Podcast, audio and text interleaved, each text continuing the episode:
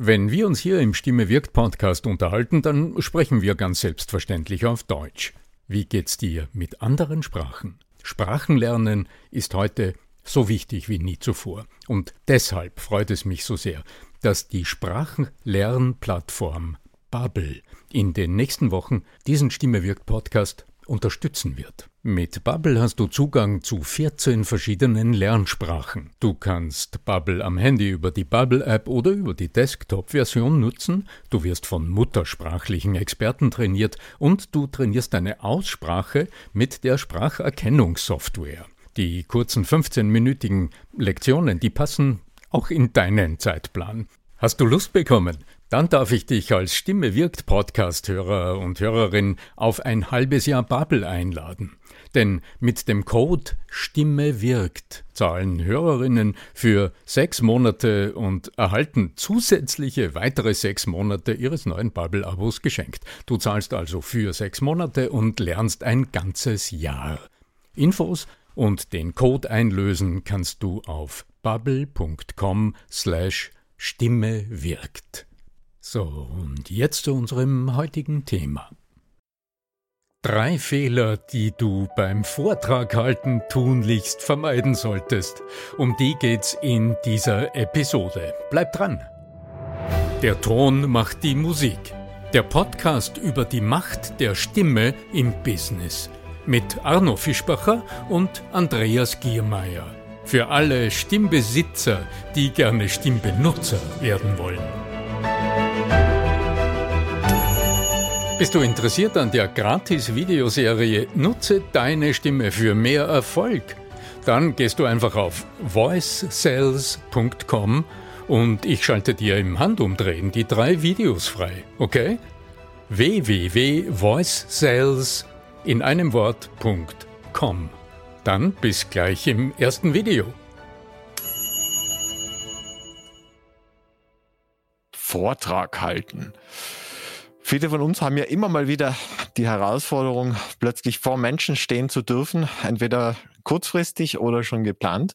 Und da gibt's aber so die einen oder anderen Fallstricke, die immer wieder auftreten. Du hast mir erzählt, dass du auch immer wieder in deinen Seminaren äh, Fälle vor dir stehen hast, wo du dir denkst, ach, das hätte man also wirklich schon lange vorher einfach vermeiden können, weil das die bekanntesten Fehler sind, die fast jeder irgendwann einmal begeht, wenn er es denn nicht besser weiß, wenn er denn nicht zum Beispiel unseren Podcast hört. Lieber Arno Fischbacher, ich grüße dich. Ich grüße dich auch, lieber Andreas, Andreas Giermeier von Lernen der Zukunft.com, deiner wunderbaren Plattform. Du sprichst hier einen ganz wesentlichen Punkt an. Es sind bekannte Fehler. Also es sind diese Hoppalas, die du in jedem Grundlagenrhetorikbuch findest, die du die wahrscheinlich jeder, jeder und jede von meinen Teilnehmerinnen schon irgendwo als Anregung gelesen oder gehört hat oder als Empfehlung bekommen hat. Und das hat ganz klassischerweise mit den drei wichtigsten Momenten eines Vortrags zu tun, mit dem Ende, mit dem, was man zwischendrin sagt und mit dem Beginn. ganz genau.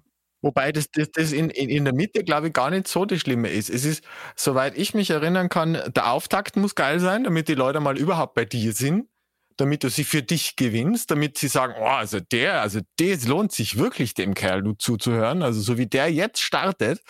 Und dann am Ende, das ist ja so wie beim Essen, so wenn man beim Essen geht. Man erinnert sich so auf den Auftakt, so der erste Bissen, der so wunderbar geil auf der Zunge zergeht. Und der letzte, das ist dann so dieses Dessert. Und dieses Dessert, das muss so hängen bleiben. Das dann im Gaumen noch so nachwirkt sozusagen.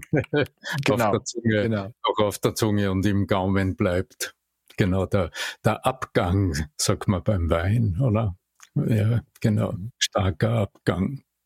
Ja, genau. Ich beobachte es immer mit Neugier, aber das zeigt ja nur, dass die Dinge, die du weißt, weil du es mal gelesen hast, dass die dich noch lange nicht dazu bewegen, es auch in die Praxis überzuführen, also praktisch anzuwenden. Und darum, lass uns heute schauen, also wir werden natürlich auf die drei Fehler hinweisen, denke ich mir. Das sind wir unseren Zuhörern schuldig, wenn wir es schon ankündigen. Aber lass uns dann auch schauen, welche klugen Lösungen haben wir anzubieten, weil du weißt, wir sprechen öfter drüber. dieser Appell vermeide diesen Fehler, der hilft in der Praxis gar nichts. Weil dann merkt man höchstens, ach, jetzt habe ich das schon wieder gemacht, aber mangels einer Alternative wirst du das, was du als Fehler empfindest oder was auch deine Zuhörer im Feedback dann vielleicht als weniger günstig empfinden, das wirst du ewig perpetuieren, du wirst es immer wieder tun, weil du keinen positiven Zugang zu einer Alternative gefunden hast und um die soll's heute gehen. So, wo fangen wir an? Fangen wir beim Anfang oder beim Ende an, Andreas? Entscheide. Gerade weil es cool ist, sage ich, fangen wir doch am Anfang an, weil es ist schon in meiner Welt das, wo man die äh, Zuhörer als erstes einmal in äh, Gefangenschaft nehmen soll, wollte ich gerade sagen, nein, in ähm, catchen muss, ja. Mhm. Guter Gedanke.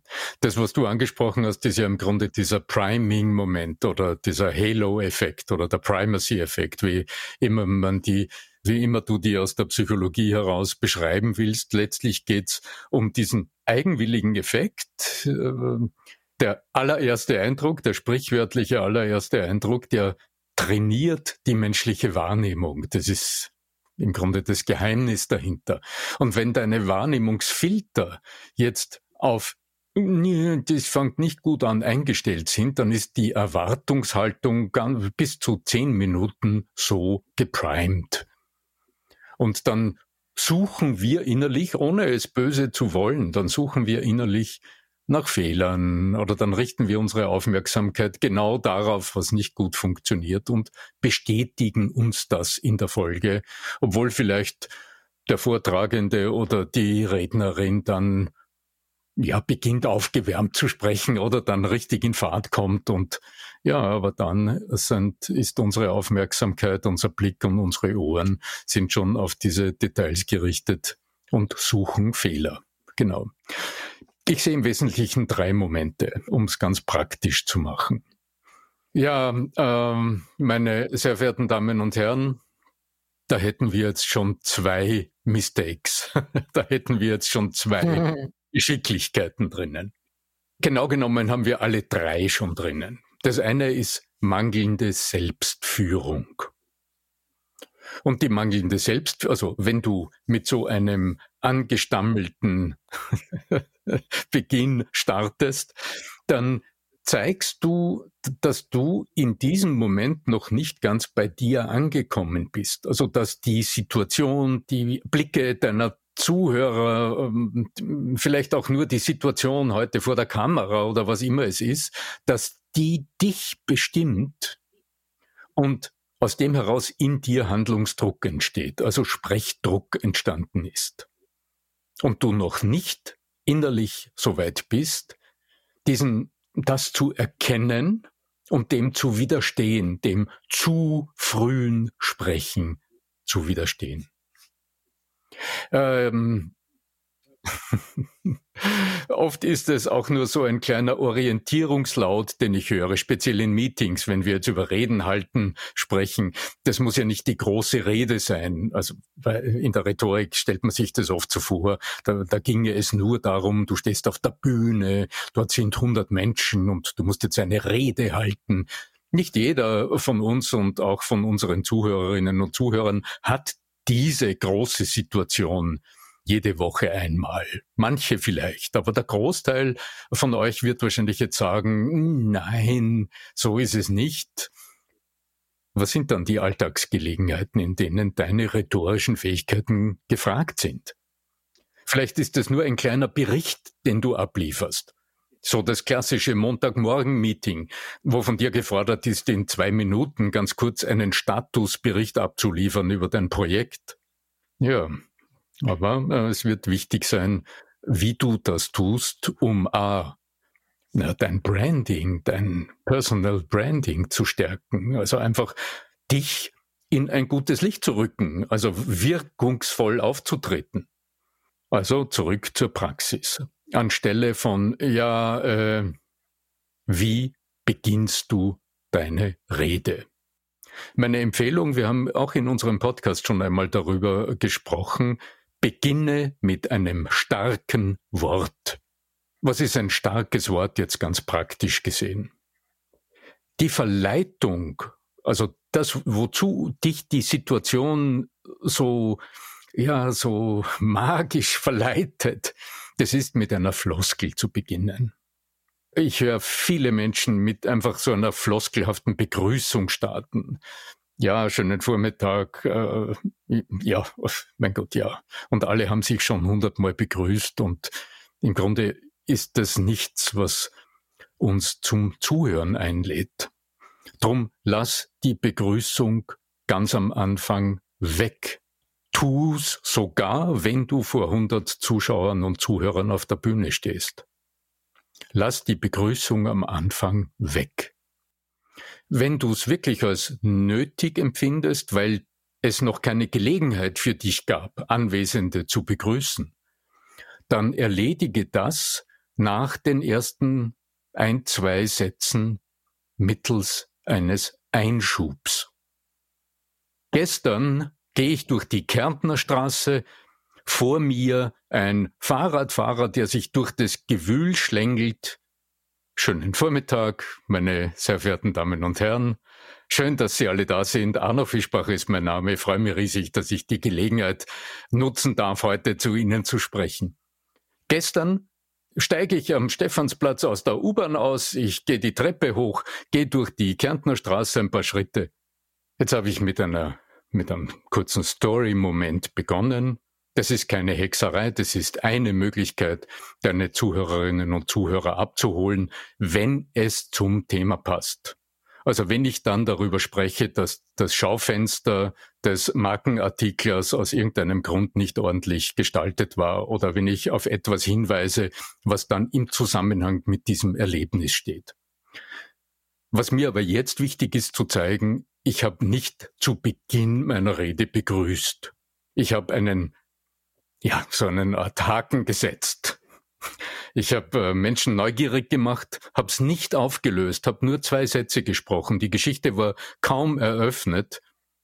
Dann hältst du inne, freust dich über die verblüfften Blicke deiner Zuhörer und dann kannst du ganz ausführlich begrüßen. Da kannst du sogar namentlich Menschen begrüßen im Auditorium.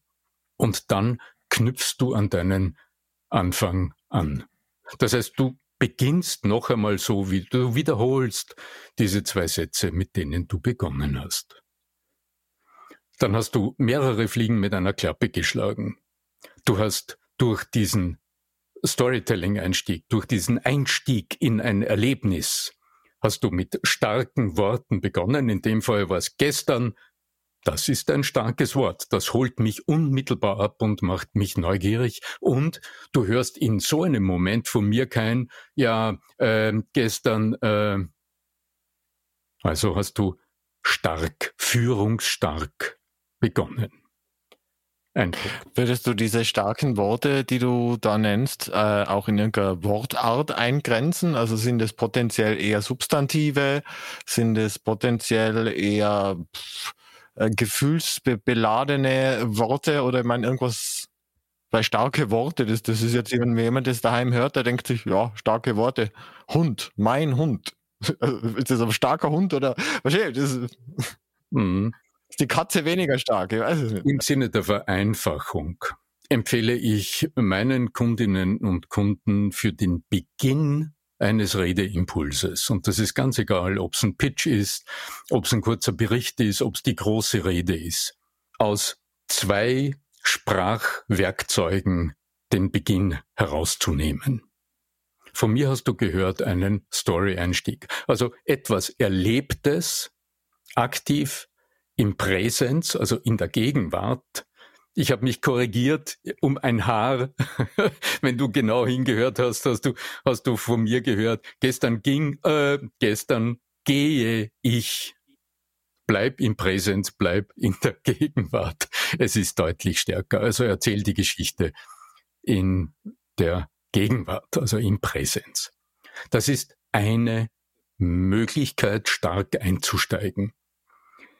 Mein Einwand folgt auf dem Fuße, das erfordert ein gewisses Ausmaß an Erfahrungen und du brauchst auch wirklich eine passende Geschichte. Etwas aus deinem Erleben, aus deinem Alltag, das zu der anschließenden Frage passt, die du dann stellen wirst, um den Inhalt zu strukturieren. Das ist ohne weiteres möglich. Es erfordert allerdings, dass du mit offenen Augen durchs Leben gehst und immer wieder kleine Begebenheiten, die dir unterkommen im Alltag, geistig festhältst und sie unter diesem Aspekt betrachtest und abspeicherst. Also kleine Erlebnisse bewusst wahrnimmst und äh, auf die Art und Weise sammelst du in deinem Alltag viele, viele fantasievolle Möglichkeiten, sehr unterschiedlich einzusteigen, wenn du gefragt bist zu sprechen. Die deutlich einfachere Möglichkeit zu beginnen ist die Suggestion. Und dort sind wir bei einem sehr einfachen sprachlichen Baukasten, nach dem hast du ja gefragt. Erinnern Sie sich, meine sehr verehrten Damen und Herren, erinnern Sie sich an den Moment, an dem Sie die Einladung zur heutigen Veranstaltung das erste Mal in Hände hielten. weiß nicht, wie Sie, wie Sie eingeladen wurden. Sie erhalten eine E-Mail oder vielleicht auch äh, Sie erhalten eine WhatsApp-Nachricht und da steht drauf die Macht der Stimme mit Arno Fischbacher. Die Suggestion, also die Einladung, sich etwas vorzustellen oder in dem Fall die Einladung, sich an etwas zu erinnern, beginnt quasi standardisiert mit formelhaften Wendungen, mit sprachlichen Formeln. In dem Fall, wenn es dir wichtig ist, dass deine, deine Zuhörer sich an etwas ganz Konkretes erinnern, na, dann beginnst du mit Erinnern Sie sich gestern an diesen Anruf, erinnern Sie sich gestern, vorgestern, letzte Woche. Erinnern Sie sich, erinnert ihr euch, erinnerst du dich, nächsten Mo letzten Montag, ähm, selbe Zeit, Montagsmeeting, als wir dieses Thema diskutiert haben. Also das ist eine Formel. Und wieder beginnst du mit st einem starken Wort. Du führst Menschen durch diese Formel in einen mentalen Zustand, also in eine Erinnerung oder in eine Vorstellung. Von diesen Formeln gibt es eine Fülle. Ich empfehle, sich selbst ein kleines Set an sprachlichen Einstiegen zurechtzulegen, äh, so dass du in der Lage bist, im Alltag immer darauf zurückzugreifen. Wenn Sie an letzten Montag zurückdenken, wieder eine Suggestion beginnt mit wenn und der Dialogbildner in diesem, in diesem Satz ist das Wörtchen sie oder du. Wenn du, genau, und wieder hast du ein starkes Wort dass deine Zuhörer ja ganz unvermittelt und ganz leicht und innerlich freiwillig in einen Status bringt und im Kopf etwas wachruft. Und wieder hast du einen klugen Beginn gesetzt. Hast du Interesse an der kostenlosen Videoserie Nutze deine Stimme für mehr Erfolg? Dann geh einfach auf voicesales.com www.ecom und ich schalte dir drei Videos frei, die dir zeigen, wie es geht. Warum nicht gleich ausprobieren? www.voicesales.com Meine Idee ist jetzt, dass wir aus dieser ursprünglich als eine Episode angedachten Idee, die die heftigsten Fehler beim Vortrag äh, durchzugehen, dass wir da eher drei Episoden draus machen. Nämlich die erste Episode behandelt den Einstieg, die zweite dann den Hauptteil und Manche mögen jetzt schon drüber nachdenken, was, jetzt, um was es im dritten Teil geht. Im Wesentlichen läuft es ja beim Beginn auf drei besondere Aspekte hinaus. Mit einem starken Wort beginnen, das heißt mit anderen, also wenn du sagst, was vermeidest du dadurch?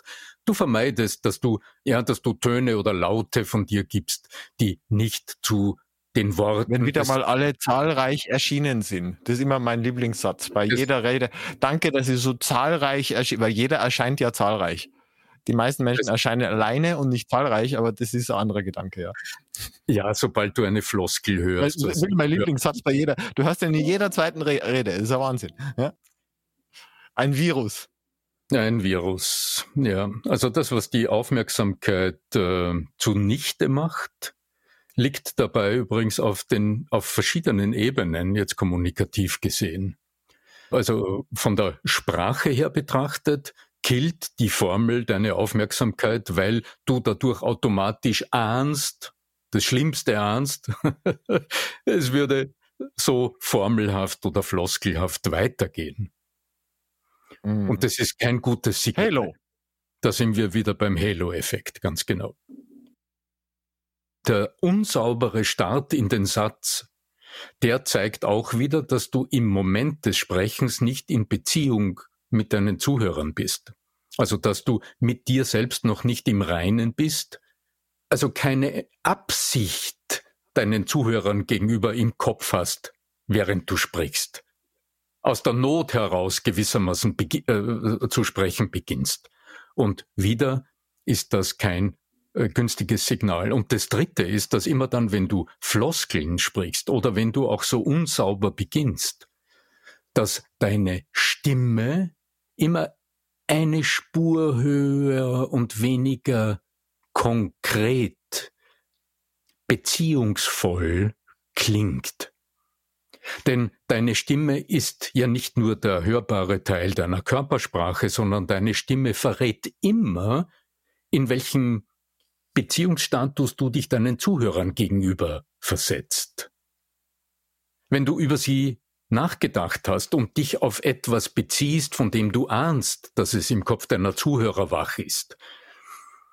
Eine Frage, mit der sie in den Raum gekommen sind oder eine Erwartung, die im Raum steht und du nimmst darauf sprachlichen Bezug, dann richtet dich das nicht nur körpersprachlich gegenüber deinen Gesprächspartnern anders aus, es verändert auch die Tonalität deiner Stimme. Und dann sind im Klangbild, im Obertonspektrum, im Klang, in der Tonalität deiner Stimme sind Leittöne hörbar und die, ja, die drücken praktisch die Türklingel im, im Kopf deiner Zuhörer und motivieren unwillkürlich zum Zuhören. Ich will auf den dritten Punkt noch eingehen und der hat mit der Selbstführung zu tun. Ich habe es schon angesprochen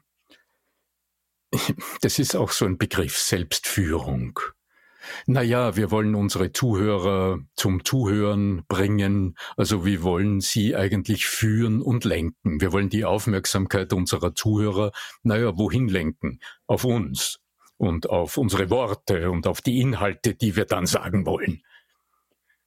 Wie aber sollen die unsere Führungsstärke erleben, wenn wir in dem Moment getrieben von der Situation agieren und uns selbst nicht im Griff haben. Andere zu führen bedingt, wenn du strukturell betrachtest, dass du in der Lage bist, dich selbst zu führen.